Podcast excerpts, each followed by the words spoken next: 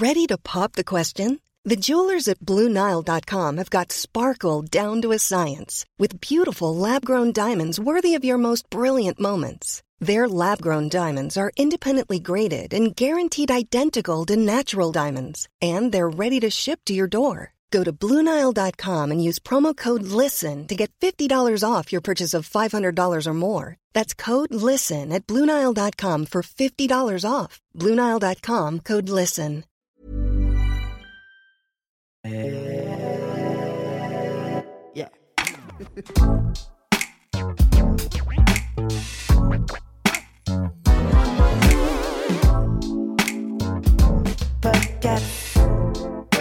Podcast.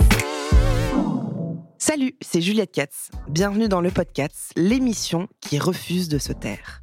Chaque semaine, j'invite une personne pour discuter ensemble d'un sujet de société, des conversations authentiques, sans filtre ni censure, sur des sujets parfois brûlants.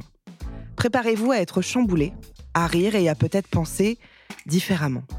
Alors installez-vous confortablement et laissez-vous embarquer dans ce voyage sonore où la liberté d'expression est la clé.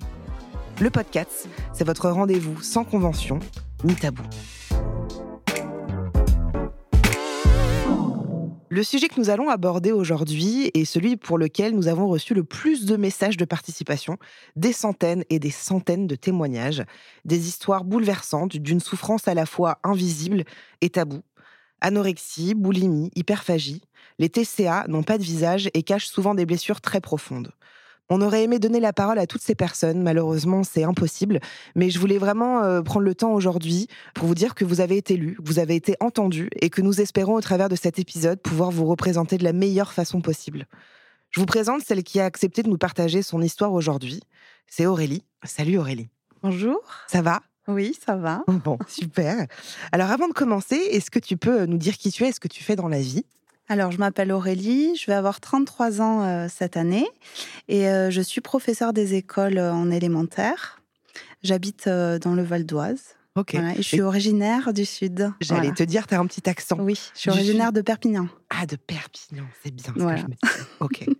Alors, si tu devais décrire ta personnalité en trois mots, Alors, je dirais que je suis quelqu'un d'entière. Je suis très perfectionniste et hypersensible. Ok. Il y a beaucoup d'hypersensibles. Je remarque qu'on a beaucoup ce, ce trait-là. En même temps, ça se comprend. Le mot ou l'expression que tu utilises sans arrêt? Non, mais sérieux. Non, mais sérieux. Non, mais sérieux. Ok. Ouais. Très bien. L'endroit où tu te sens le mieux? Euh, dans ma classe. Dans ta classe? Ouais. Avec tes élèves? Non, sans. Alors, C'est la euh, meilleure avec réponse. mes élèves, je me sens bien, Ouais. mais, euh, mais j'adore être euh, euh, arrivée, par exemple, tu vois, tôt le matin, Ouais. euh, quand il n'y a même pas mes collègues, rentrer dans l'école euh, où je suis toute seule et rentrer dans ma classe, euh, voilà, boire mon café tranquille, c'est mon moment à moi. euh, Ouais. voilà. Ok, super. Et qu'est-ce que tes proches disent de toi? Alors, mes proches, ils disent que je suis euh, très créative, Mhm, assez sociable. mhm. parce que euh, voilà, ça me caractérise euh, pas mal, solaire, euh, toujours la bonne humeur, etc. Et bah voilà, en- et généreuse aussi, Ouais. toujours vers les autres, hein, l'empathie, tout ça quoi. ok, très bien. Bon, est-ce que tu es prête pour qu'on parle de, de ce sujet-là? Allez, Ouais. il faut bien se lancer de Allez. toute façon. Du coup, en, construisant un petit peu euh, cet épisode, on a compris que ta relation avec ta famille et notamment avec tes parents et tes, grands-parents euh, avait joué un rôle majeur dans, ton histoire. Est-ce que tu peux nous en parler un petit peu? Oui, alors euh, du coup, moi je suis bah, en obésité depuis toute petite. Euh, et dé- diagnostiquée entre guillemets par les médecins hein, qui ont mis euh, très vite euh, la pression ben, à mes parents. Et à côté de ça, j'ai j'ai une maladie orpheline qui est très peu connue au niveau osseux et au niveau des genoux. Euh, et donc, euh, ça a été un peu euh, le nerf de la guerre, on va dire, parce que euh, pour le médecin de famille, c'était à cause de mon poids. Et puis, mes parents, ils trouvaient que c'était quand même... J'avais les jambes en fait, si tu veux, ça fait les jambes. Donc, mes parents ont commencé à me, me faire voir à des médecins qui, du coup, ont insisté sur le fait que j'avais trop de poids pour mon âge, etc. Mais t'avais quel âge à ce moment-là? Bah ça, à deux ans, j'étais, ouais, c'était très tôt. Et ensuite, euh, à force de me faire consulter, parce que ça s'est aggravé en grandissant, ils m'ont amené euh, chez un professeur euh, à l'âge de 4 ans par là, et je me suis fait opérer à 4 ans et demi, euh, euh, voilà, des, des, jambes. Donc j'étais plâtrée euh, du bout de, des orteils jusqu'aux cuisses. Donc bon voilà, il y a eu tout ça qui a joué bah, dans ses débuts, on va dire. mes parents m'ont eu jeune. Donc ils avaient 22 ans quand, quand ils m'ont eu. J'ai une petite sœur et un petit frère après moi. Et ils ont été très vite, bah, comme tous parents, déstabilisés, euh, angoissés euh, par euh, toutes ces épreuves qu'ils ont dû eux aussi subir étant petites. Et en parallèle de ça, mes parents et moi vivions mmh. chez mes grands-parents. Alors ça, c'était avant que je me fasse opérer. Hein. C'était, euh, je devais avoir deux ans là, mmh. voilà. Parce qu'ils faisaient construire une maison, etc. Donc en attendant, euh, je vivais chez mes, grands-parents avec mes parents. J'ai un lien très très fort euh, avec mon grand-père et ma grand-mère. Ma grand-mère est décédée aujourd'hui, mais mon grand-père est toujours présent et j'entretiens toujours une relation très forte avec lui. Et donc, ben, j'ai continué à grandir avec euh, d'un côté euh, une vie avec mes parents où euh, ben, ma mère me faisait voir à, beaucoup de professionnels pour que je maigrisse, etc. Et d'un autre côté, ben, j'étais gardée par mes grands-parents, donc essentiellement les mercredis, les week-ends quand j'avais envie d'y aller, les vacances scolaires, le soir, des fois le midi. Et ma grand-mère était aussi, ben, elle, était gourmande, elle avait des, aussi des problèmes de poids. Et donc, euh, on mangeait bien, quoi, chez mes grands-parents. Euh, et c'était un petit peu euh, mon refuge il y avait un petit peu cette dichotomie mmh. où euh, chez mes parents, ben j'étais hyper restreinte. Euh, euh, voilà, je pouvais pas manger ce que je voulais.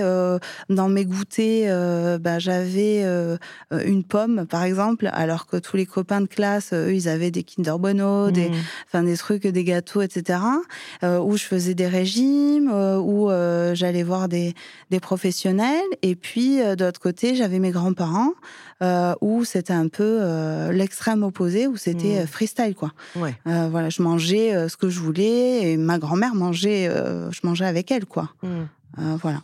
Et, justement, j'allais dire d'aussi loin que tu t'en souviennes, à partir de quel âge toi, en tout cas, parce qu'il y a le récit qu'on peut te, te, transmettre de tes parents, etc.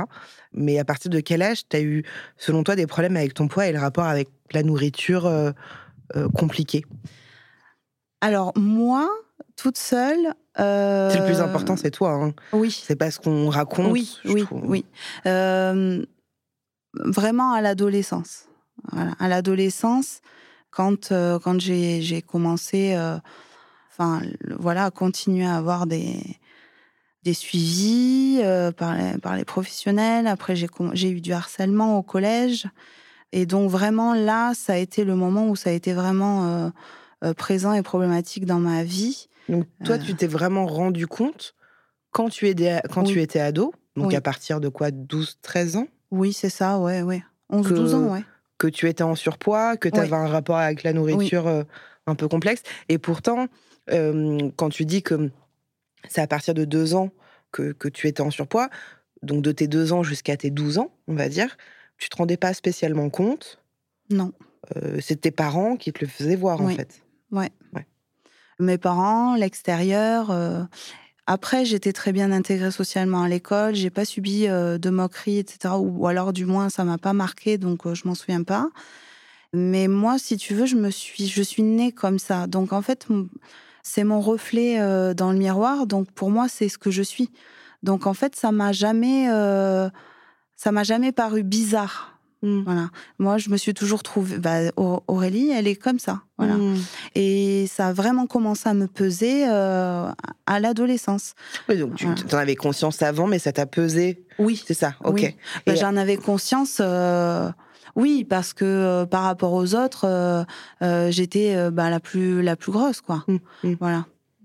Et tu le vivais comment, ça d'être la plus grosse, comme tu dis eh ben, je le vivais pas mal. Et, mm. euh, et aujourd'hui encore, euh, je le vis pas spécialement euh, mal à moi-même avec moi-même. S'il y avait personne dans, sur cette terre, je pense que j'aurais pas vécu voilà tout ce que j'ai vécu. mais oui, moi, non. Et, donc, quand tu dis que, parce que je voudrais juste revenir là-dessus, quand tu dis qu'à partir de deux ans, étais déjà en surpoids, est-ce que tu pourrais nous donner des chiffres ou t'as pas du tout les souvenirs eh ben, j'aurais dû les regarder avant de, venir, mais euh, vu qu'on vient d'avoir un enfant, euh, euh, on regardait nos livrets, de, nos carnets de santé avec mon mari. Et je sais, je, je bah, crois qu'à deux, à combien on doit faire dans... Eh ben, écoute, mon fils sort de chez le pédiatre aujourd'hui, donc je vais te dire, lui, il est à 14,5 et il vient d'avoir deux ans. Après, il est grand. On est des parents qui sont un peu costauds, mmh, donc je sais mmh. pas si c'est la norme ou pas, tu vois. Je sais plus, franchement, euh, mais en tout cas, c'était bien plus. C'était bien plus, d'accord. Oui, c'était bien plus. Et même quand tu retombes sur des photos de toi à deux ans, ouais. tu vois déjà que t'es un... Moi, j'aime bien dire boulette, mais tu vois que t'es un peu. Euh, ah oui, oui. Ouais. Mais alors, c'est pour ça, juste, je veux vraiment un peu accentuer sur ce truc de deux ans. Est-ce qu'il se passe pas quelque chose hormonalement à ce moment-là? Est-ce que tes parents te donnent beaucoup à manger? Est-ce que tu stockes pas bien? Est-ce que tu as, je sais pas, une carence en quelque chose? Ou on n'a pas, on n'a pas euh, fait, des investigations à ce moment-là? euh, Non, il n'y a rien. Euh, juste que, selon ce qu'on m'a raconté, c'est que j'étais un enfant qui avait besoin de beaucoup manger. Ouais. Voilà. Et, et, même mes parents me disaient que bébé, selon eux, j'avais tout le temps faim. Et, du coup, ils répondaient à ce besoin-là. Oui. Et les médecins euh, ben, disaient à mes parents que euh, j'avais trop de quantité à, manger déjà bébé et que euh, il fallait diminuer. Et ils ont diminué? Non, la dernière fois j'en discutais avec mon père et il me disait nous tu avais faim donc on te donnait à manger. Bon, tu vois, moi, après, on n'a pas du tout commencé l'épisode vraiment, mais ça, ça leur, ça leur appartient. Tu vois ce que je veux dire, c'est que euh, bah, toi, t'es maman depuis pas longtemps. Au début, on est responsable de nos enfants, et si on écoute tous les besoins nutritifs, toutes les envies plutôt, toutes les envies euh, nutritionnelles de nos enfants, bah en vrai, euh, ils mangent beaucoup de choses. Moi, je le vois avec mon fils, mais c'est important de, faire un truc un peu sans être dans un truc restrictif, mais lui donner des, des portions dont il a besoin. Donc, c'est qu'à mon avis, tes parents te suralimentaient, tu vois, et que même si les médecins leur ont dit bah les gars, on fait un peu gaffe, ils n'ont pas arrêté ce truc-là. Et pourtant, ils l'ont fait après, quand tu étais bien plus grande. Peut-être, oui. oui. Mm. Après, il y a hum, un lien, euh, euh, alors qui est en corrélation ou pas bien connu, mais il semblerait que hum, la maladie que j'ai mm-hmm. provoque de l'obésité. D'accord. Et mais les deux que été opérée. Oui, mais c'est une maladie euh, osseuse et donc ça. Ça peut revenir. Non, ça, je ne pense pas. Hmm. Mais c'est tellement euh, peu connu que hmm. doit être moins de 1% dans le monde. Quoi. Ah oui, d'accord. Ça s'appelle comment? La maladie de Blount. D'accord. Même les médecins ne connaissent pas. Ok, ok. Euh, ils sont à chaque fois en train de chercher. Ouais. Euh, donc, et c'est moi en, me documentant. D'ailleurs, c'est une maladie qui est très répandue en Afrique. D'accord. J'ai pas du tout de racines. Je dois en avoir très très lointaines, mais. Ouais. Et donc, justement, vers, vers quelle solution il, ils se dirigent, tes parents, à l'époque euh, Parce que j'ai cru qu'ils te dirigeaient vers des nutritionnistes où il s'est passé des choses un peu particulières. Oui. Tu peux nous en parler un euh, du petit coup, d'aussi loin que je me souvienne, hormis les restrictions à la maison, le premier professionnel que je suis allée voir, c'était un, je sais même pas si c'est nutritionniste ou diététicien, mhm. mais en tout cas, euh, il faisait de l'acupuncture. Oui. Euh, et donc, on m'a mis des petits clous dans les oreilles. Mmh. Voilà, à l'intérieur, là, dans le. On me l'a fait aussi. Euh, ah bah voilà. Mais c'est pour d'autres choses. On me l'a fait pour la cigarette, moi. D'accord. Et ben moi, on me l'a fait, euh, voilà, soi-disant, ça a coupé la faim. Donc ça, c'est vraiment mon premier souvenir. Mais t'avais quel âge? J'avais 8 ans. Ah oui, c'est très tôt, d'accord. Ouais. Ok. 8 ans, 9 ans, hein, mais en tout cas, j'étais en élémentaire. Voilà. Alors, euh, ben, comme euh, tous les régimes, hein, euh, sur le coup, j'ai perdu du poids, bien sûr. Mais après, je, l'ai repris et mmh. plus encore. Mmh. Donc, à, part le nutritionniste, est-ce que tu as vécu d'autres choses après Alors, j'ai vu des diététiciens, j'ai vu des diététiciens psychologues, j'ai vu des nutritionnistes. À l'adolescence, ma mère s'est mise à être vendeuse chez Herbalife. Euh, c'est de la poudre. des médicaments et de la poudre. Et donc, elle m'a fait faire euh, ce régime-là. Euh, j'étais en quatrième, donc tout un été. Et en gros, si tu veux, le matin et le midi, euh, tu manges soit dans de la poudre dans du lait ou soit dans de la poudre dans du yaourt. Tu peux rajouter que des fruits si tu veux, principalement des pommes. Donc j'adore les pommes aujourd'hui. et avec ça, le matin, tu t'enfiles euh, environ 10 cachets, euh, gros comme euh, mon premier, ma première phalange de l'index. et tu dois boire, je crois que c'est 3 litres d'eau dans la journée, mais 1 litre et demi d'eau avant 10 heures. Et dedans, il y a de la poudre aussi. Putain, quel enfer Oui. Et le soir, tu peux manger euh, ce ah. que tu veux. Ah, un McDo Allez. non, bien sûr, tu vois. Donc, il euh, faut manger euh, voilà, un repas équilibré. Ok. Donc, j'ai fait ça cet été-là. bon, j'ai perdu du poids. Bah, bien sûr, évidemment. Voilà. Et puis, ben, après, j'ai repris. Ouais. En fait, ma mère avait des problèmes de poids aussi, et dès qu'elle essayait quelque chose, elle, me faisait faire. Hmm. Voilà. Et donc, elle me disait, mais ça va te motiver, euh, comme ça, t'es pas toute seule, euh, on le fait toutes les deux, euh, voilà, on repart sur de bonnes bases. Et après ce régime-là, donc j'ai repris du poids, bien sûr, encore plus. Et bah là, vraiment, c'est vraiment le moment où, de mon adolescence où j'ai été le, le plus le plus haut dans mon poids, j'ai, euh, je suis allée dans un centre euh, pour maigrir. Où ça? Alors, à Océja. Ah oui, on n'a pas fait le même. ok. C'était pas un centre que pour les obèses. C'était un centre aussi où il y avait tout type de pathologies, euh, style les hémophiles. voilà. Et donc, les obèses, on était dans un étage. Voilà, c'était l'étage des obèses. Il y avait différents étages. Hein, voilà. Et donc, j'y suis allée tout un été. Et donc, bien sûr, euh, bah, là-bas, tu fais du sport intensif. Bah oui. Euh, donc, je devais faire euh, entre 10 et 15 heures de sport par semaine. On avait des cours de diététique. Hum. On apprenait à faire à manger. Oui. Et puis, le mercredi matin, c'était temps mort. Du coup, on avait une séance d'activité créative. D'accord. Et tu as perdu combien de kilos là-bas? Je sais pas, environ 20. En deux mois? Ouais. Oh putain. À chaque fois que j'ai fait des régimes, en fait, c'est le poids que j'ai perdu. Ouais. Ah, je perdais euh, entre 15 et 20 kilos euh, en 2-3 mois. C'est si rapide. Moi, je suis partie dans un centre quand j'avais 12-13 ans, mmh. qui s'appelle Les Oiseaux, euh, dans le sud, et j'ai perdu 20 kilos en 8 mois. Et en fait, on faisait exactement la même chose. Nous, c'était vraiment un centre pour les obèses, quoi, uniquement. on était en, pension complète et on, était, on travaillait avec le CNED, euh, et, on avait des cours, comme tu dis, alimentaire, sport, machin et tout. Et une fois par semaine, euh, c'était soit pizza, soit un truc, euh, voilà. Ouais, je trouve ça hyper rapide, 20 kilos en deux mois. Mais toi, tu y allais, t'avais cours? Ouais, j'y étais tout le temps. Moi, non, c'était que l'été. Donc, j'avais pas de cours, c'était vraiment, voilà, juillet, août. Ouais, mais quand même, 20 kilos en deux mois, oui. c'est ah ben, on Faisait que, on faisait que ça. Hein. Le matin, l'après-midi, on faisait que du sport. Ouais, ouais. Ok, donc tu as vécu ça. Est-ce que tu as vécu d'autres choses après euh, que toi tu as entrepris seul euh, Je sais pas, je pense aux opérations. Euh, oui. ah, t'as fait ça? Oui. Ah. donc après le, le, le, centre, donc là je suis passée au lycée, mmh donc rebelote, les régimes et machin, voilà. Et ensuite à 19 ans, même quand j'avais 18 ans, mon père a fait la sleeve. Mmh parce que mon père aussi euh, a du poids, hein, toute ma famille. Ma grand-mère a fait, euh, alors paternelle, pas celle dont je parlais mmh tout à l'heure, a fait euh, un anneau, un l'anneau. Ouais. Et donc, mon père m'a dit, bah écoute, je fais la sleeve, et si ça fonctionne, on te, on entreprendra les démarches pour que toi tu les fasses. Ok. Enfin, tu la fasses. C'est ce qu'il a fait. Ça s'est plutôt bien passé sur le coup. Et donc, euh, à la suite de ça, euh, j'ai entrepris les démarches. Donc là, il y a toute une batterie d'examens euh, mmh.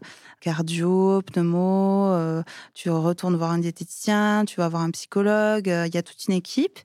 Et à la suite de ça, donc ils se concertent et ils décident si oui ou non tu peux te faire opérer. Et alors, bien sûr, il y a un IMC minimum à faire. Donc, il faut faire au moins 40 d'IMC Moi, j'en faisais 45 à cette époque-là. Et donc, j'étais très jeune. Normalement, ils. Euh, ils acceptent pas Ils acceptent pas. T'avais quel âge? J'avais 19 ans. Ok. Et en fait, euh, vu que ma grand-mère avait fait l'anneau et mon père à la sleeve, ils ont considéré que j'avais de l'expérience dans la famille pour me soutenir. Et donc, euh, que je... donc ils m'ont accepté. Donc, je me suis faite euh, opérer voilà, l'année de mes 20 ans, hein, c'était en 2020. Et tu avais envie, avant l'opération, mais quand tu as fait tout ce processus, tout le parcours qui a duré 6-7 mois, j'imagine, hein, c'est ça à peu près le, le temps avant de. Oh non, c'est allé beaucoup plus vite. C'était. Ah moi, ça a duré six mois. Ah, hmm, c'était les tout débuts. Hein. D'accord. C'était vraiment le tout début de la CIF. C'était vraiment pas connu encore. Ouais. Et du coup, ça allait. Enfin, ça a duré le temps d'avoir tes rendez-vous avec ah les professionnels. D'accord. Si tu calais tous tes rendez-vous en un mois, Ouais. Bah, en un mois, c'était plié. Après, tu passes en concertation. Et, D'accord. Ah ouais, ça, ça fonctionne. Enfin, en tout cas, moi, ça se passe plus du tout de la même manière. En tout cas, euh, tous les récits sont différents, mais moi, moi je l'ai pas fait. Hein. Euh, là, c'était la sleeve ou le bypass, je sais même plus. Moi, ça a duré six mois. Et en fait, je me souviens même pas de ce truc de l'IMC. Pour le coup, je n'ai pas de souvenir. Je me souviens juste que la chirurgienne, elle m'a mesuré, elle m'a pesé, et elle m'a dit bon, je vous rajoute quelques kilos sur la feuille, je vous rabaisse un peu en taille, comme ça, euh, comme ça, c'est bon, vous vous rentrez dans les clous, quoi. Parce que j'étais pas assez apparemment pour euh, pour le faire, et vu que je pense qu'elle voulait se faire un peu de sous et que moi, elle, genre, je sais pas, tu vois, euh, il y avait ce truc-là. Mais mais donc toi, pendant ce temps-là, avant que tu te fasses opérer, tu étais décidée tu avais envie de le faire, euh, tu t'étais dit. Euh, pourquoi tu voulais te faire opérer? Est-ce que c'est parce que ton père t'avait dit euh, bah tu vas le faire ma chérie ou est-ce que c'est parce que toi enfin ou parce que toi tu disais bah je serais plus heureuse comme ça bah, c'est assez ça c'est assez flou mais j'ai pas l'impression en tout cas moi que j'ai beaucoup décidé et j'ai beaucoup choisi ce qui allait m'arriver mmh. pour tout mon parcours de poids. Mmh. Donc moi, je le, je le vois plus comme quelque chose qui a été imposé, ça n'a pas été imposé euh, violemment, mais euh, voilà, d'une discussion comme un accord avec mes parents où bah là, euh, on avait tellement essayé de choses que c'était un peu la dernière euh, c'était la dernière solution pour me sauver, quoi, mmh. entre guillemets. Mmh. Voilà. Donc, euh, donc non, euh, moi, j'ai pas le souvenir de l'avoir décidé moi-même. Après, on te vend tellement du rêve que tu te dis, bah oui, ça va résoudre tous mes problèmes. Oui, alors, juste, je me permets de te couper parce qu'il y a mmh. peut-être des gens qui ne le savent pas, mais la sleeve, c'est une opération bariatrique parce qu'on l'a pas précisé. la sleeve, c'est une opération où on coupe ton estomac euh, et en règle générale, ton estomac se retrouve dans la, à la taille d'un pot de yaourt euh, après l'opération. Et c'est comme si ton estomac avait la taille d'un estomac d'enfant. C'est un peu ça. Hein. Et aussi, ce qu'on n'a pas précisé, TCA veut dire trouble du comportement alimentaire. On ne l'a pas dit en début euh, d'émission. Donc, tu avais l'impression que tu choisissais pas beaucoup tous ces choix-là. Et tu te fais opérer. Oui. Et qu'est-ce qui se passe du coup? Bah, la veille au soir, euh, j'appelle ma mère en pleurs. Je lui dis que je veux pas me faire opérer, que j'ai peur parce que je suis toute seule à l'hôpital puisqu'on rentre la veille. Je lui dis que j'ai peur, euh, que je, je veux plus le faire. Et donc euh, ma mère. T'avais, peur de quoi? Maintenant, avec le recul, je te dirais que j'avais peur de qui j'allais devenir, de mmh. ce changement. J'avais peur d'avoir mal, ça aussi. Voilà, j'avais peur d'avoir mal et j'avais peur de l'inconnu. Qu'est-ce qui allait m'arriver? Mm. En plus, euh, j'ai eu beaucoup d'opérations, euh, mm. hormis les jambes et ça. Mm. Et donc, je suis très, très angoissée euh, avant de me faire opérer. je m'endors toujours en pleurant de, l'anesthésie. Quand on me fait l'anesthésie, je m'endors en pleurant. Donc, donc, oui, je pense qu'à cette époque, c'était, c'était aussi ça. Mais ta mère, elle te dit quoi à ce moment-là? Ma mère, elle me dit euh, mais non, Aurélie, euh, ça va bien se passer, tu vas voir, euh, tu as tout entrepris, tu peux, tu peux pas refuser, tu, on peut pas revenir en arrière. alors que si. alors que si. mais bon, voilà, elle me dit maintenant, on va au bout des choses. Alors c'est plus. alors peut-être que moi, je l'ai vu comme c'est impossible, techniquement parlant, de revenir en arrière. Elle, je pense qu'elle voulait dire, maintenant que tu t'es engagé et que tu as fait tout ça, on va au bout. Mmh. Voilà, je pense pas que c'était pour me dire, bah non, c'est interdit. Euh, mmh, mmh. Voilà. Donc, euh, du coup, euh, donc voilà, je me rassure comme je peux dans ma chambre toute seule avec mes angoisses. Je crois que j'ai pas dormi de la nuit cette nuit-là. Et puis le matin, très tôt, on vient de chercher pour te faire la sleeve. Et puis, alors, là aussi, aujourd'hui, ça a beaucoup changé les pratiques. Mais à l'époque, tu te réveilles, tu es branché de partout. Ah ouais. Tu as des électrocardiogrammes, tu as le, truc pour la tension. Mmh. Et puis, tu as une sonde nasogastrique. D'accord. Voilà. Tu te réveilles en soins intensifs. Je suis restée trois jours en soins intensifs. Peut-être pas trois jours, mais ouais, un ou deux jours, je pense. Et après, tu remontes en chambre. Et par contre, le temps de la sonde nasogastrique, tu ne peux pas euh, manger. Oui, manger. Tu ne peux pas manger. Donc ça, je sais que je l'ai gardé trois jours, ça c'est sûr et certain. Waouh trois jours où euh, ben, tu as des douleurs atroces à l'estomac, puisque donc, tout à l'heure, tu disais la sleeve, on te coupe. Donc, on te coupe 75% de l'estomac. Et avec les 75%, on te coupe aussi la glande qui sécrète l'hormone de, la, faim et mmh. qui remonte au cerveau. Mmh. Donc, tu n'as plus euh, de faim. Hein, et quand j'entends faim, c'est-à-dire euh, ce tiraillement mmh. qu'on peut ressentir à l'estomac mais en tout cas euh, des, très très grandes euh, des très très grandes douleurs. Euh. Et cette opération, du coup, est-ce que ça fonctionne? Eh ben, pour moi, en tout cas, non. pour moi, elle n'a pas fonctionné. Alors, dans un sens, peut-être oui, parce que je mange beaucoup moins. Donc, au niveau de la quantité, je mange, voilà euh, je peux pas manger entrée, plat, dessert, même si j'ai repris euh, un peu. Euh, je mange beaucoup plus qu'à l'époque, hein, parce que mes premiers repas, c'était une cuillère à soupe. C'était que du liquide. Ouais, ouais. Et pendant longtemps, ça a été ça. Et puis aujourd'hui, je peux manger, on va dire, entre guillemets, normalement parce que l'estomac est un muscle et l'estomac il, il, peut reprendre sa taille initiale. voilà. Mais euh, non, aujourd'hui, j'ai repris euh, presque tout le poids. Euh, et tu avais perdu combien? J'avais perdu 50 kilos. En combien de temps? En, on va dire, entre 6 mois, six mois et un an. Même pas. Ok. Voilà, donc tout ce qui va avec aussi, hein, la grande fatigue. et puis, ce qui est dur dans tout ça, c'est l'image de soi. Tu te reconnais plus, tu sais plus qui tu es. Mais par contre, les autres euh, t'apportent beaucoup de crédit. Mmh. Donc, on va dire que pour la première fois de ma vie, j'ai fait vraiment l'expérience euh, de rentrer dans les standards, euh, dans les mmh. normes corporelles après un.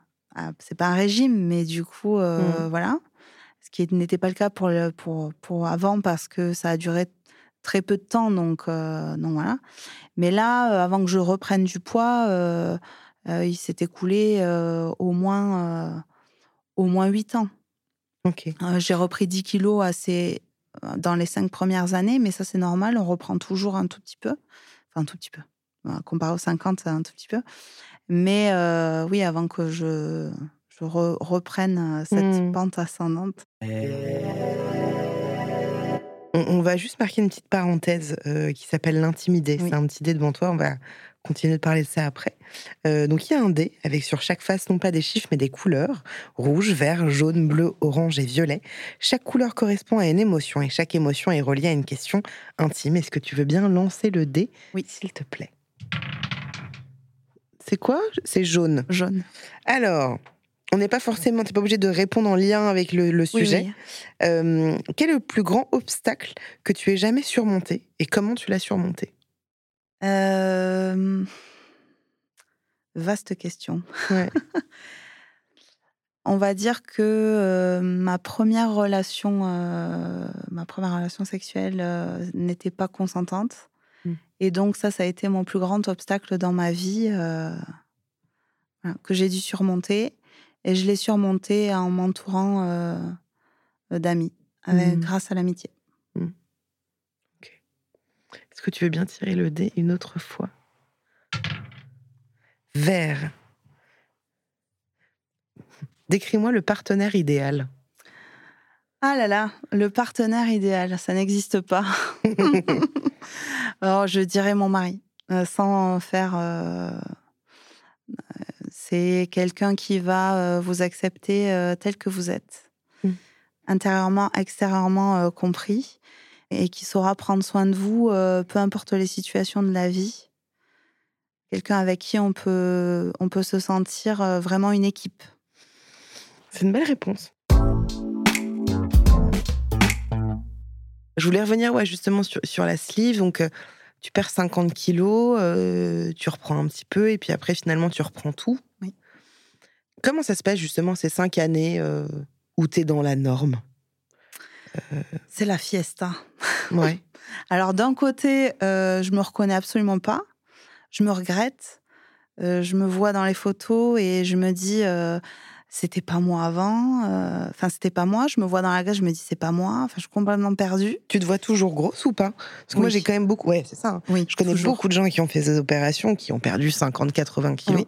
qui se voient toujours grosses, obèses. ouais. Toujours. Et pourtant, euh, je faisais un 40, quoi. Hmm. Donc. euh, Au lieu de combien à la base euh, en taille? 48. Un Ouais, donc 48. T'as perdu 8 tailles, quoi. Ouais. Ouais. Et à côté de ça, euh, eh ben, je, je, je, je connais une reconnaissance que j'avais jamais connue jusqu'ici. J'ai des relations plus apaisées avec ma famille, avec mes parents, alors que j'avais des relations assez conflictuelles. Je rentre dans les magasins euh, de fringues. Mm. Euh, les caissières, enfin les vendeuses euh, viennent me parler, Mm. euh, me demander si j'ai besoin de quelque chose, alors Ouais, que ça, ça n'arrive jamais. ça. Mm. J'ai beaucoup plus de, je me fais beaucoup plus draguer et même très ouvertement. Voilà. Et puis moi, je suis, euh, je, du coup, tout ça fait que je me sens mieux dans ma peau, enfin dans ma peau. Je me sens plus libre et je me sens, euh, comment dire, euh, comme si j'avais euh, le droit d'exister et d'avoir ma place euh, dans la Mm. société. Hmm. Donc moi aussi, je m'autorise. Je, veux- moi, je suis plus sereine avec moi-même parce que j'ai moins de, de, voilà, de réflexion, de jugement, de regard. Et tes parents, comment ça se passe?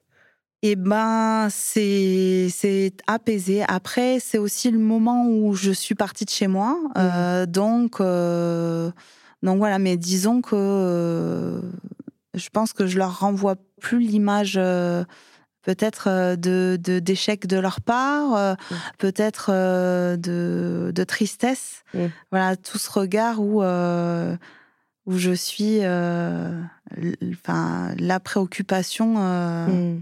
principale qu'ils n'arrivent pas à résoudre, moi non plus. Et En fait, on n'a pas trop parlé de ça pour l'instant, mais avant l'opération, brièvement, hein, comment ça se passe ta relation avec la nourriture? Parce qu'on n'en a pas parlé là. Mm. Là, tu me parles juste du. du- Oui. Co- comment ça se passe? Est-ce que tu as l'impression, après tes parents, au-delà de tes Oui, parents, oui, parce que je comprends que tes parents t'ont beaucoup donné à manger, et puis d'un coup t'ont beaucoup frustré, c'est ce que j'ai compris. Euh, mais toi, de toi et toi-même, quand tu commences à avoir vraiment l'âge et la conscience, la pleine conscience de pouvoir manger seul, c'est quoi ton rapport avec la nourriture? Très tôt, ça a commencé où je, je, je piquais, euh, je mangeais en cachette en fait. Mm. Je mangeais en cachette. J'ai commencé à développer des stratégies euh, inimaginables pour ne pas que ça se voit. Donc, euh, j'ai commencé euh, à faire. euh, bah, je- en fait, je fais de l'hyperphagie, hein, euh, clairement. Et euh, donc, j'allais prendre, par exemple, une tranche de jambon blanc parce que le paquet était ouvert. Je prenais un gâteau, puis j'allais prendre un morceau de fromage. Que des choses qui n'allaient pas se voir parce que ma mère, elle comptait aussi les gâteaux. Et ensuite, à l'adolescence, j'avais des moments, d'ailleurs, qui étaient très routiniers et de l'ordre du rituel. Tous les mercredis après-midi, euh, j'étais chez mes grands-parents et donc euh, mon grand-père me donnait un, peu de sous. J'allais dépenser ces sous directement euh, à la boulangerie et je m'achetais, donc il me donnait 5 euros et je, dépensais 5 euros de bonbons. Puis ensuite, il m'achetait des gâteaux. Donc, et alors, en fait, tous les mercredis après-midi, je faisais des, des crises de boulimie. Mais Oh. après, je me faisais pas Mm. vomir. hein. Oui, mais on Euh, peut quand même faire des. Je pense qu'on peut faire des crises de boulimie sans vomir. hein, euh. bah, euh, oui, je pense que ça s'appelle euh, des crises de boulimie Oui. non vomitives. Euh, C'est ça, Ouais. ça- c'est l'hyperphagie, quoi. hein. Ouais, ouais. Je pense que c'est pareil. Mais oui, des grosses compulsions alimentaires, quoi. Après la sleeve, comment ça se passe justement? Après la sleeve, bah, je peux plus. Je peux plus les avoir, euh, ces compulsions. Mais t'as envie de les avoir? Oui, c'est jamais parti. Mm. Donc, euh, je décide d'aller voir un psychologue. Mm. Parce que avant ça, euh, Je me permets Oui. de te couper. Tes parents ne t'ont jamais euh, proposé euh, d'aller travailler sur toi au lieu d'aller voir des médecins?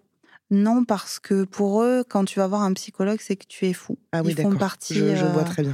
Ils font partie voilà, de ces gens qui de- pensent que. Ouais. oui. Ok, ok. Donc non, et d'ailleurs, adolescente, je leur avais demandé. et ils n'ont pas voulu. Ils ont refusé, donc j'y suis allée toute seule. je suis allée au planning familial, voir une psychologue. Donc mon père était obligé de m'amener. Et puis un jour, la psychologue a voulu nous rencontrer tous ensemble, enfin mes parents et moi. Et à partir de ce moment-là, mes parents n'ont plus voulu m'y accompagner. D'accord. Donc à la suite de la sleeve, ben, j'ai entrepris toute seule, voilà, d'aller voir une psychologue. Et alors, est-ce que ça, a, apporté ses fruits? Alors, je suis toujours suivie. Avec la même personne? Non, j'en ai. Ben, j'ai déménagé entre temps, donc euh, j'en ai vu plusieurs. Et oui, ça, ça a bien entendu euh, servi parce que euh, j'ai un rapport à l'alimentation qui est totalement faussé. Il y a un, certain moment, j'avais même peur de manger parce que quel ben que soit l'aliment. Quel que soit l'aliment, oui. Ou alors j'ai des phases où je vais manger enfin des phases où c'est quasiment que ça d'ailleurs, où je suis en, restriction alimentaire euh, très très dure, où je mange euh, que des légumes, des fruits, euh, des viandes à l'eau, enfin des choses hyper maigres et, qui sont pauvres en calories. Et au final, je finis par jamais tenir. Et donc après, s'ensuit des grosses phases où je vais manger très gras, je vais avoir beaucoup de compulsions, etc. Et ça, tu continues ce processus-là? Beaucoup moins parce que tout ce travail psy a fait que j'ai pu travailler sur ça. Alors, à chaque fois que j'ai vu une nouvelle psy, c'est un peu comme si on avait vu, on avait travaillé des choses différentes. Mais au début, ça a été mon relationnel avec ma famille. un peu bateau, hein, mais du coup. C'est bateau, mais c'est le poids, ça peut être des problèmes hormonaux. tu vois, il y, a tous ces trucs-là, mais tu vois, on dit souvent manger ses émotions. On parle souvent de ce truc-là. Mais la nourriture est souvent reliée aux parents. Donc c'est certes banal, mais selon moi, quand, quand, tu es en thérapie, pour moi, c'est le, c'est le cœur du truc. Après, je dis ça, c'est parce que je parle de mon expérience aussi. Mais euh, moi qui ne suis pas psy, mais qui suis en thérapie depuis, enfin en analyse depuis un petit temps, tout ce que tu me racontes là, tes parents, ils sont pour beaucoup. Aussi. Oui, oui, ça, ça a généré ils ont, enfin, je veux dire, ils n'ont pas voulu faire euh, mal. Bien sûr que non. Voilà. Bien sûr. Euh, et ils ont fait ce qu'ils ont pu, et moi aussi. Mais en tout cas, oui, il y a beaucoup de choses qui sont liées euh, à, tout ça. Mm. Je me suis construit du coup avec une vision de l'alimentation qui est totalement déformée. C'est ça. Où dans ma tête, il y a un milliard euh, d'aliments interdits. Mm. Euh, donc en fait, euh, dans ma tête, je ne peux manger que bah voilà, légumes, fruits et encore fruits que des pommes. Mm. Et donc ça génère beaucoup d'angoisse, beaucoup de frustration. Là, actuellement, c'est ce que je travaille. Donc, ça fait euh, deux ans euh, que là, je vais voir une psychologue spécialisée dans les troubles du comportement alimentaire. Parce que j'ai mis du temps à en trouver une, parce qu'il n'y en a pas beaucoup. Et parce que même les professionnels, eux aussi, euh, sont parfois beaucoup dans les, dans les clichés. Hein. Donc, elle, avec elle, on travaille vraiment ça. Le, rapport à l'alimentation. Mmh on ne parle pas de faire des écarts, de mmh. ces choses-là, quoi. Mmh. Et donc, il y a vraiment un travail qui est fait euh, aujourd'hui. Après, j'ai pu mettre des mots sur tout ça. Euh, donc, je ne dis pas que tout est résolu. Et d'ailleurs, je ne sais pas si un jour euh, ça le sera. Parce que c'est, comme me disait ma psy, c'est tellement des mécanismes qui sont ancrés en moi depuis tellement longtemps, et tellement intériorisés et inconscientisés, qu'en fait, quand j'ai des, des, périodes comme ça où je vais manger beaucoup ou alors du coup, c'est plus en une seule fois, mais ça va être euh, étalé sur le temps maintenant à cause de l'opération. C'est comme si je sortais de mon corps et euh, je suis en pilotage automatique. Mmh. Voilà. Et c'est plus moi qui, euh, qui, qui, contrôle tout ça. C'est fou parce que tout ce que tu racontes, moi, ça me parle beaucoup parce que en fait, je, pense qu'on est extrêmement nombreuses, nombreux aussi, mais plus nombreuses, parce que c'est quand même très féminin, je trouve, le rapport au, au, corps et à la nourriture. J'exclus pas les hommes, hein, mais en fait, ce que mmh, tu cherches à maigrir ou pas là? Oui, honnêtement oui. Honnêtement oui. Je cherche à maigrir. D'accord. Même si je me sens bien, c'est un peu paradoxal en fait. Mais justement, c'est tout, tout ce dont le travail que je suis en train de faire. C'est-à-dire que c'est retrouver une harmonie avec mon alimentation, non pas pour maigrir, mais pour être bien dans ce rapport-là. Mmh. Sauf que euh, bah, les vieux démons reviennent toujours. Donc, euh, donc oui, c'est un peu comme si je cherchais tout le temps euh, à maigrir. Le, matin, quand je me lève, la première chose à laquelle je pense, c'est est-ce que je vais avoir une bonne journée mmh. alimentaire? Mmh. Alors que moi, la première chose à laquelle je pense, c'est ah, j'ai envie de manger un petit truc. Et pourtant, je mange pas le matin, tu vois. Mais je me dis souvent, «Hum, qu'est-ce que je vais manger ce matin? Mais ouais, ouais. Et, puis à la fois, c'est quand même paradoxal que tu dises que tu cherches quand même à maigrir, alors qu'au tout début de, l'entretien, là, tu disais franchement, franchement, s'il y avait personne sur Terre, moi, je resterais comme ça. Oui. Donc finalement, tu le fais pas pour toi. Si tu veux maigrir, c'est pas tant pour toi. Non, c'est pas pour moi. C'est pour qui? Bah, c'est pour tout le monde. Mais c'est qui tout le monde? Bah, Ma famille, mmh. mes amis, la société, les gens que je croise dans la rue. Parce que tes amis te le font remarquer T'en parles? Alors, mes amis très très proches, vraiment très très proches, non. Parce que eux, ils connaissent mon histoire et ils savent ce que j'ai enduré, ce que j'ai vécu. En revanche, ceux qui me connaissent moins et qui ne connaissent pas cette partie-là, il y en a très peu qui la connaissent euh, de si profond euh, que ça et de si profond que je suis en train d'en parler aujourd'hui. Mmh. Eux euh, vont me dire Ah, bah, t'as vu, je fais ce régime, tu devrais, essayer. ou bien, j'en sais rien, mais mes collègues de boulot que je connais depuis quand même cinq ans, donc on, voilà, et ben, des fois, il va y avoir des réflexions. Alors, il y a quelques années, j'ai eu une opération du dos à cause de cette opération du dos qui m'a beaucoup immobilisée. J'ai beaucoup pris de poids et tous les jours c'était oui mais comment veux-tu ne plus avoir mal au dos si tu ne perds pas de poids? Regarde, euh, regarde euh, ton état. Euh, mmh. Les relations non verbales aussi. Mmh. je veux dire là en venant j'ai pris les transports en commun j'ai pris le métro. On te regarde. Ben, on me regarde, mm. ou alors les gens, ils s'assoient pas à côté de moi. Parce qu'ils regardent d'abord la place qui va leur rester, euh, mm. alors que je ne prends pas euh, de deux sièges. Hein. Mm. Mais bon, il euh, faut dire que les banquettes du métro sont pas très très larges non plus. c'est vrai. Est-ce que tu, tu, fais des crises de, de, de grignotage? Est-ce que tu grignotes beaucoup? Est-ce que te... Non, je je grignote pas beaucoup. C'est pas une habitude que j'ai dans mon alimentation. En revanche, euh, mes repas euh, euh, sont très sont sous en, calories. que du coup, vers la fin de journée, tout le temps, enfin très souvent, j'ai des fringales et donc là, c'est la porte ouverte à voilà. Et donc souvent. La porte ouverte à quoi, par exemple? quoi. Mais comme quoi C'est quoi ce que tu manges en fin de journée? Bah, si j'ai rien chez moi, je vais aller au supermarché et puis euh, je vais acheter euh, tout ce qui me passe euh, du sucré, quoi, des gâteaux. Ouais. Moi, je suis un, bec sucré, comme on dit. Mmh. Donc, je vais acheter des gâteaux, des bonbons.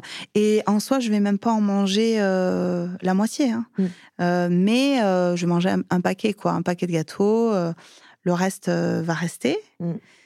Mais voilà. Et si j'ai chez moi, ben, je vais voilà, alors ça va être tout et n'importe quoi, quoi. Ouais, Justement, tu vois, parce que tu disais, je me, pose la question si un jour j'aurais réglé ça ou pas. Tu penses que tu vas vivre avec cet TCA ou ce rapport au corps complexe toute ta vie? Ou, ou, tu penses que tu es sur la voie vers une, ouais, une forme d'acceptation, de, d'estime de toi, d'appréciation de ton corps? C'est pas la même chose tout ça? Euh, je, ne sais pas. J'ai pas encore répondu à cette question parce que euh, des jours, euh, les jours où ça va, ça va, et je me dis que je vais y arriver et que je vais rien lâcher et qu'un jour tout ça sera derrière moi, que j'aurai enfin une harmonie avec mon alimentation. Et puis d'autres jours, et quand je suis dans, dans des, des, grosses journées d'angoisse, il y a un événement, voilà et que ça dure dans le temps, je me dis que ça ne va jamais, mmh. ça ne va jamais s'arrêter. Je voulais te poser une question parce qu'on me l'a quand même pas mal posée et je voudrais avoir ton regard là-dessus. Est-ce qu'on t'a fait chier par rapport à ton poids pour ta grossesse? Oui. Alors, mon, mon, enfant est issu d'une PMA. D'accord. Euh, donc, euh, c'est mon mari qui a des problèmes de fertilité. Et pendant quatre ans, ils nous ont refusé ne serait-ce qu'un seul essai, sous prétexte que j'étais en obésité. Donc j'ai subi beaucoup, beaucoup de. On a dû changer de centre et aller dans un centre privé. Et là aussi, donc c'était sous condition. Donc c'était, je n'aurais cette première fécondation in vitro que si je perdais du poids. Et tu as perdu du poids? J'ai perdu 20 kilos. Mais même ça, ça leur suffisait pas. Donc, mon premier gynécologue, il voulait que je perde 40 kilos en 4 mois, quoi. Donc, je suis partie, j'ai dit à mon mari, on change, c'est pas la peine. Lui, il s'y connaît pas du tout, donc je vais pas perdre 40 kilos en 4 mois, il faut arrêter, quoi. Donc, as repris ces 20 kilos ou tu les as Je les ai repris avec la grossesse. Ok. Voilà. Donc j'espère les reperdre. Ouais. moi, je voulais quand même répondre parce qu'on me pose souvent la question et je réponds pas toujours. moi, on m'a pas du tout fait chier et, c'est aussi possible, tu vois, parce que mmh. je, tiens vraiment à le dire, c'est que on m'a jamais parlé de mon poids. En fait, je suis tombée sur des médecins, mais même avant de, vouloir un enfant avec mon conjoint, on m'a déjà parlé de mon poids quand j'ai une angine. Ah, c'est parce que vous êtes grosse, mais vraiment, hein, j'ai réellement eu ce genre de, de, vécu, d'expérience. Mais quand j'ai décidé justement de d'avoir un suivi. En fait, j'ai choisi un gynéco euh, vraiment, vraiment très bien. Et du coup, on m'a jamais fait chier. Jamais, jamais, jamais, jamais. Donc, c'est juste un petit message pour dire que bah, on peut faire chier comme on peut ne pas faire chier. Et surtout, c'est exactement ce que tu dis, c'est qu'il faut choisir les bons médecins. Oui. Ça, c'est vraiment important parce qu'en fait, il y a des cons et des connes partout. et que très souvent, on va tout mettre euh, derrière euh, sur la faute du poids. Alors, on sait très bien que l'obésité est une maladie, que ça peut poser des problèmes de santé. On est au courant. Mais ça peut aussi ne pas poser de problèmes de santé. C'est aussi une réalité, hein, euh, que la minceur n'est pas forcément synonyme de bonne santé. C'est aussi important de le dire, mais qu'en tout cas, s'il y a des personnes qui nous écoutent là, qui sont en surpoids ou en obésité, on appelle ça comme on veut, et qui veulent avoir des enfants et qui qu'on fait chier avec ça, sachez qu'il y a des bons médecins, euh, des médecins qui restent à leur place et qui et qui sont pédagogues et qui sont euh, tout ça. Moi, je voulais te partager un petit peu mon expérience, oui. parce que tout ce que tu me dis me parle beaucoup. Donc toi, tu es, en thérapie et, moi aussi. Mes parents, ils m'ont frustrée toute ma vie avec la nourriture. J'ai jamais eu de bonbons à la maison, j'ai jamais eu de gâteaux, de soda, il y avait jamais ça. Quand je retombe sur des photos de moi, j'ai même dîné avec des copines hier, j'en parlais avec elles et je montre des photos quand j'étais petite, genre 6-7 ans, et on voit déjà que je suis plus grosse que mes copines. Je suis pas grosse, mais j'ai un peu plus de néné que mes copines à cet âge-là et tout. Et pourtant, mes parents me disaient, mais tu n'étais pas gros, Juliette, à cette époque-là. Bon. J'ai fait un centre pour maigrir, euh, j'ai fait des régimes, pas des rééquilibrages, j'ai fait des régimes, des soupes aux choux, un peu toutes les merdes que tu as pu faire, où tu perds 15 kilos en deux mois, ça sert à rien, et ça dérègle plein de choses, et du coup, tu as un rapport très complexe avec le corps, quoi, parce que à la fois t'es mince, t'aimes bien, en même temps tu te ressembles pas, c'est voilà, et, moi j'ai eu des parents, euh, tu vois, as parlé, on n'a pas vraiment parlé ça, mais tu as parlé un peu de harcèlement, moi je l'ai aussi vécu, j'ai eu des regards très très déplacés de la part de mes parents sur le poids, euh, euh, ma mère qui me disait « Oh, t'es belle, mais c'est dommage. Pourtant, j'étais encore une fois, j'étais pas grosse, quoi, vraiment, je vous montre des photos, j'étais j'étais très enrobée, mais j'étais pas grosse, quoi.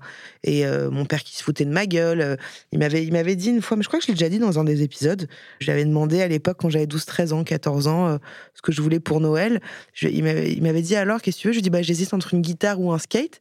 M'a dit, oh, bah, je vais t'offrir la guitare parce que le skate, tu vas le casser. Mm. Et moi, ça me faisait pas du tout rire.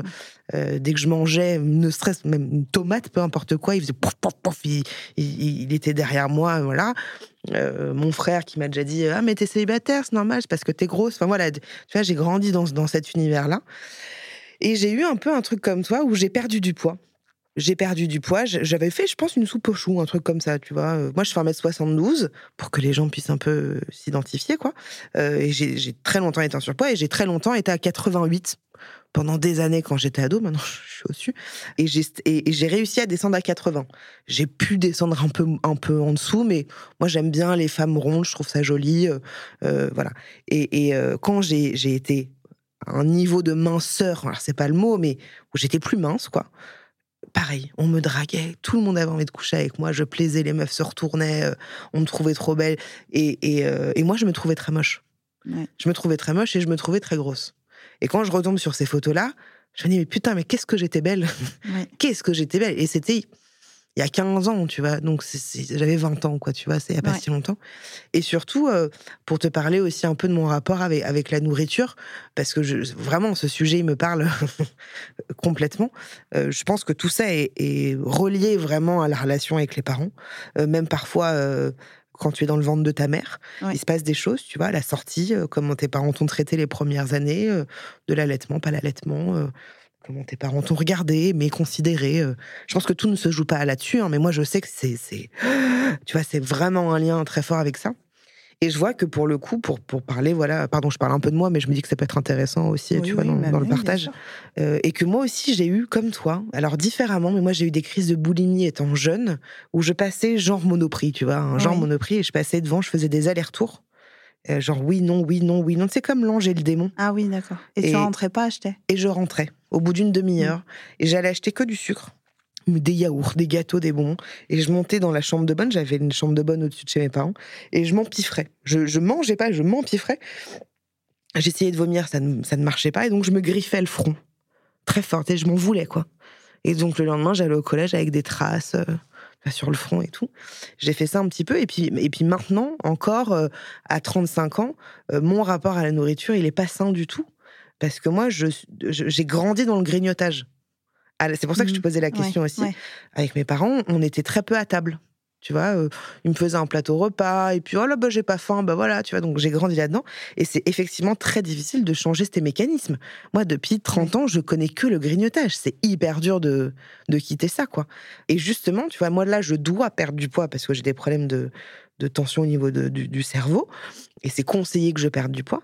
Et en fait, je me suis dit, au lieu de me frustrer, au lieu de. Je vais juste arrêter de grignoter je vais continuer de manger ce que j'ai envie de manger, sauf que je vais arrêter de grignoter. Et j'y arrive pas. Ah j'y arrive pas. Vraiment, j'y arrive pas. C'est hyper dur, quoi. Et même si, euh, je pense que toi, c'est pareil, mais mon mec, il m'aime comme je suis. Tu vois, que j'ai 10 kilos de plus, 10 kilos de moins. Il s'en fout, quoi. Oui. Et c'est pas ça qui compte. Euh, mais c'est, je, je trouve que c'est très dur de sortir, tu vois, de... De sortir de ses habitudes. Ouais. Oui, et de sortir des TCA, en fait, parce que c'est des TCA. Oui, oui, oui, bien sûr. Euh, je, trouve ça très difficile et que. Ouais. Ça s'appelle un trouble. Hein. Ça s'appelle un Donc, trouble. Donc, euh, il y a quelque part euh, un dysfonctionnement comme pourrait l'être la dyslexie, par exemple. Donc, c'est un dysfonctionnement alimentaire, quoi. Mmh, mmh. Donc. Mais c'est dur, hein. franchement, c'est dur parce que même si tu as des gens autour de toi qui t'aiment comme t'es, qui trouve belle ou qui trouve voilà il y, a quand même une injonction à la minceur quoi. Tu vois il y a quand même un truc euh puis même nous aussi euh, par rapport à nous-mêmes en fait. Évidemment. On a grandi dans ça moi, je sais que dans ma famille, euh, je suis dans une famille très traditionnelle. Mes parents sont encore ensemble. Il y a beaucoup de, de, traditions. Contrairement à toi, nous, on, c'est trois repas par jour. Il y a un goûter, voilà. Après, moi, c'était pas au même point que toi, il y avait quand même euh, aux anniversaires et à Noël. Alors, aux anniversaires et à Noël, c'était la débandade de tous les bonbons, quoi. Euh, mais le reste de l'année, euh, ça pouvait arriver, mais très, très occasionnellement. Mmh. Mais quand tu grandis dans cette image où il faut absolument que tu rentres dans cette case, au bout d'un moment, tu, en fait, on, je pense qu'on a créé des, des, des, modes de fonctionnement pour se protéger aussi. Podcast. Tu crois pas que c'est une vraie question Tu, me réponds. Hein. Mm. Si tes parents, euh, ils t'avaient jamais rien dit par rapport à ton poids. Si t'avais juste dit à Aurélie, on t'aime, tu as envie de manger quoi, on te donne ça, peut-être un peu moins ça parce que c'est pas forcément bon pour la santé. T'as pas envie de te faire opérer? J'entends ma chérie. On est là pour toi. Euh. Tu penses que ça aurait changé quelque chose? Je pense que oui, ça aurait changé quelque chose, bien sûr. Alors euh, peut-être que j'aurais eu du poids et que ça n'aurait pas changé euh, l'obésité que j'ai eue et que j'ai et tout ça. Mais en tout cas, je pense que ça aurait changé leur regard envers moi et que je, moi aussi, je m'accorde une légitimité dans ma famille déjà, parce que j'avais toujours l'impression d'être, et j'ai aujourd'hui encore, d'être le vilain petit canard euh, qui rentre pas euh, voilà, mmh. dans, dans, dans, ce qu'il faut être. Oui, tu t'es pas considéré pour ce que tu es. Oui. En fait, tu vois, c'est ça, c'est un, truc qui, est, qui, est, très. Euh, Pénible. J'irais même plus, que, plus loin que ça. Je dirais que c'est dommageable. Parce que de, de, considérer son enfant tel qu'il est, avec ses failles, avec ses défauts, avec ses troubles, tu vois, juste je suis là, mon amour, je suis là pour t'écouter. Ça va pas Est-ce que tu veux que je te prenne la main Est-ce que tu, tu vois d'être vraiment à l'écoute de son enfant Après, c'était il y a 30 ans. Eh oui, bah, je les sais. choses, euh, bah ouais. Je sais façon, bien. on a, on a, on Bah, t'as, presque- 30 t'as 37 Je vais avoir 33. Ah, tu vas avoir 33, Oui. pardon. Euh, bah, je vais avoir 35. Tu Voilà. vois, donc, euh, on est la Donc, même c'est la même génération. génération. Ouais. Et puis en plus, euh, moi j'ai eu une éducation voilà, à l'ancienne. hein. Même encore aujourd'hui, tous les sujets d'actualité, etc., euh, oh, bah, c'est à la mode. euh, Ouais, bien sûr. Voilà, les techniques, bah, comme on rencontre tous. Hein. Ouais, ouais. Et, et Euh, je voulais quand même juste parler, euh, après on, va bientôt clôturer, mais euh, parler de cette, cette opération. Oui. Euh, je, je- je sais que quand je dis ça, les avis sont pas toujours. euh, Enfin, ça diverge un peu. Moi, j'ai fait tout le processus. Oui. J'ai j'ai passé six mois ou huit mois, un truc comme ça. Et j'ai dit non devant le bloc. J'avais la Charlotte, j'avais tout. Ah oui. Tout, tout, tout. hein. J'étais cul nu, machin et tout. Et j'ai dit non. Euh, les, anesthésistes, c'était avec les bras, la, la- la- je sais pas quoi, la bétadine et tout. Et la chirurgienne, et j'ai regardé le blog, je me suis regardée, j'ai regardé le blog, je me suis regardée, mais vraiment plusieurs fois. Et j'étais en larmes. Déjà, je pense que j'avais peur. Ouais. Un peu pour les mêmes raisons. Bon, j'avais peur de mourir, déjà. Oui. Euh, L'anesthésie générale, moi, c'est l'enfer pour moi. Et puis, j'avais peur d'être quelqu'un de différent. Je l'ai dit dans un, dans un épisode solo où, où j'ai peur d'être comme les autres, d'être mince, tu vois, de me voir différemment. Ça me fait peur de maigrir. Bon, bref. Et j'ai dit non parce qu'en fait, je me suis vue euh, une énième personne à la chaîne avec qui on va retirer un bout d'estomac, euh, tu vois. Et je me sentais pas assez courageuse pour le faire. Et moi, je trouve que ces opérations, c'est vachement bien pour les gens qui ont des problèmes de poids euh, de l'ordre de la santé, Oui. de l'obésité sévère, morbide. Oui. Mais outre ça, non. Je, sais à quel point. Alors, encore une fois, je dis ça, je, je sais que je vais recevoir plein de récits de gens qui vont me dire Mais pour moi, ça a marché, mais pour moi, ça a marché. Certainement. euh, je, je peux juste dire à quel point il peut y avoir des dommages collatéraux avec ça sur le regard de soi parce qu'on se voit pas tel quel, parce que beaucoup de gens reprennent. Bah, t'en es la preuve aussi, quoi, tu vois. Oui, oui. beaucoup de gens reprennent. J'ai des problèmes euh, de santé euh, à vie. hein. J'ai des reflux gastriques euh, Ah, permanents. ben voilà, ouais. Euh, j'ai plus de vésicule biliaire suite à ça Ah, non parce plus, que j'en ai plus. Mais pour autre chose. j'ai eu trop de calculs, euh, voilà. Donc, euh, donc tout ça fait que ça m'a généré aussi. mon père a de très très gros problèmes de santé à cause de ça. hein. Ça Ouais. n'a pas fonctionné pour Ouais. lui non plus. Alors lui, il n'a pas repris tout le poids qu'il avait perdu, Ouais. mais euh, il a beaucoup de problèmes de santé Mhm. euh, aujourd'hui. Non, mais voilà, voilà c'est une opération qui, qui, je pense, elle peut être vachement bien. Et, et, et- mais vraiment, pour, pour, pour avoir fait tout ce processus, tellement de jeunes nanas, beaucoup de jeunes nanas hein, euh, vont là-bas, des meufs qui sont en surpoids mais qui sont pas en obésité morbide. Voilà, je, je pense qu'il faut faire attention euh, avec ça. Mais voilà, encore une fois, chacun fait bien ce qu'il veut. Moi, je donne juste mon regard là-dessus. Est-ce que, pour euh, préconclure, est-ce que tu appréhendes le, le, rapport à la nourriture de ton enfant? Oui, beaucoup. Euh, maintenant un peu moins, il a six mois, hein. donc ça commence à aller un peu mieux. Mais au début, euh, je l'ai allaité et euh, c'était très important pour moi euh, de pouvoir moi nourrir euh, mon enfant à la demande Mmh. Ouais. Et l'écouter, pouvoir suivre tout ça. Donc j'ai eu beaucoup beaucoup d'angoisse. Mon mari, lui, il a pas du tout de problème de poids et euh, il a pas du tout euh, toutes ces problématiques là. Donc heureusement, il était là pour me raisonner.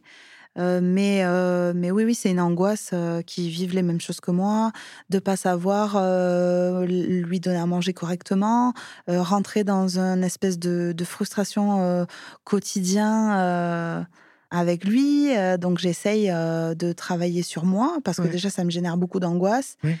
Et puis euh, j'essaye, j'en parle aussi à ma psy, on Ah, travaille ensemble et, et donc on va dire que ce regard d'alimentation que j'ai du mal à changer dans ma vie, eh bien, j'essaye de, de l'appliquer pour lui, pour lui donner des, des bonnes valeurs. Et, qui, et comme me dit ma psy, il y a pas c'est une psy diététicienne, Ouais. hein, elle est spécialisée, etc. Ouais. Donc, comme elle me dit, il n'y a pas d'aliments euh, Qui font grossir. Qui font grossir, Bah, C'est évident. Voilà. Et donc, euh, et donc souvent, elle me dit d'ailleurs que euh, je suis obligée de repasser par une grosse prise de poids parce qu'en fait, euh, psychologiquement, tout ce travail fait que bah, je, vais, je vais manger euh, je- tous les aliments qui m'ont été interdits pendant des années. Et une fois que, en gros, mon, mon cerveau aura intégré que c'est plus interdit, bah là, tout, ça, tout va ouais. Voilà. Mais c'est vrai qu'aucun aliment fait grossir. Tout dépend comment on le mange, si c'est en excès ou, en- ou, ou pas. Oui, et Euh, moi, ce qu'on me dit souvent, c'est euh, que je mange pas assez. Ouais. c'est pas assez nourrissant au repas. Donc forcément, ça, ça se répercute. Oui, bien sûr. et, du coup, ben, après, tu peux pas tenir. quoi. Tu as besoin d'énergie, et donc l'énergie rapide, c'est du gras, du sucre. Ouais, mais ça comble pas. Voilà. Pourquoi tu souhaitais venir dans le podcast pour nous partager cette histoire? Je crois que tu avais quand même pas mal de choses à dire là-dessus, mais est-ce que tu peux nous, nous dire pourquoi tu avais envie de témoigner aujourd'hui? J'avais envie de témoigner aujourd'hui parce que j'aimerais que les gens comprennent qu'on est que les personnes qui ont de, des problèmes de poids, de troubles du comportement alimentaire, ne sont pas que ça et sont avant tout des personnes. Voilà. On n'est mmh. pas juste un corps, on n'est pas juste une apparence et qu'il faut sortir de ça, quoi. À un moment donné, enfin moi ça me, ça me, je ne supporte plus, quoi. Et, être regardée comme si je n'étais qu'une grosse. Voilà. Je voudrais reprendre les, les, ce que, ce que tu as dit à Julien, à mon, à mon rédac chef, en, préparant cette émission, si tu veux bien. Ah oui, oui, oui, oui. je ne peux pas me rappeler de tout ce que... Tu lui as dit c'est important car je voudrais pouvoir faire comprendre aux gens que je ne passe pas ma vie assise devant la ah télé à manger des chips. J'ai été nageuse à haut niveau pendant 20 ans et la majeure partie de mon alimentation s'est résumée à manger des légumes bouillis et des viandes maigres, sans gras, ni sucre, ni plaisir, quelconque d'ailleurs. J'aimerais aussi que les gens comprennent que je ne tiens pas à être félicitée parce que j'ai perdu du poids, chose qui se produit même lorsque je n'en parle pas. je comprends. Et surtout, j'aimerais être reconnue par autre chose que par mes kilos en trop, bien trop dérangeants pour les autres, mais pas pour moi. Oui, oui, c'est vrai. En effet. Je pense qu'on peut terminer là-dessus parce que ça conclut bien, euh, je pense, beaucoup de pensées euh, de gens comme nous. voilà. Merci beaucoup, beaucoup Aurélie pour, euh, pour ton témoignage. Merci à vous. C'était hyper intéressant. J'espère que ça t'a plu. Oui, beaucoup. Voilà. Merci. Je suis très reconnaissante de de pouvoir m'exprimer euh, aujourd'hui parmi toutes ces propositions euh, et ces témoignages. Oui, bah vraiment c'était c'était difficile. Hein. Le choix n'était pas évident parce que je sais que vous avez été vraiment très nombreux. Peut-être qu'on en reparlera euh, dans une prochaine saison parce que je sais à quel point c'est un c'est un sujet qui anime beaucoup. Malheureusement, malheureusement en vrai, hein, parce que ça crée quand même beaucoup de de dommages tout ça et, et ça fait chier quoi. Franchement, ça fait chier.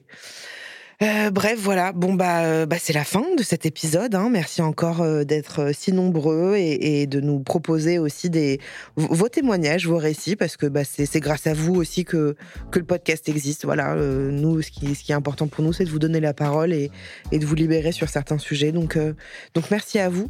N'oubliez pas de, de, vous abonner au podcast, de mettre une petite étoile, un petit commentaire. Ça fait toujours plaisir. Ça nous ça nous envoie du soutien. vous pouvez également me suivre sur Instagram, sur YouTube et sur Twitch. Je vous dis à la semaine prochaine, même studio, même micro. Je vous embrasse. Ciao.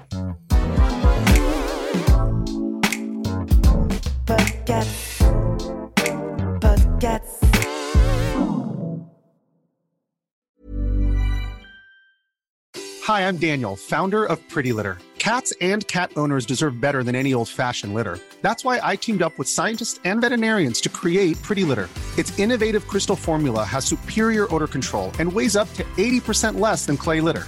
Pretty Litter even monitors health by changing colors to help detect early signs of potential illness. It's the world's smartest kitty litter. Go to prettylitter.com and use code ACAST for 20% off your first order and a free cat toy. Terms and conditions apply. See site for details. Even when we're on a budget, we still deserve nice things. Quince is a place to scoop up stunning high end goods for 50 to 80% less than similar brands.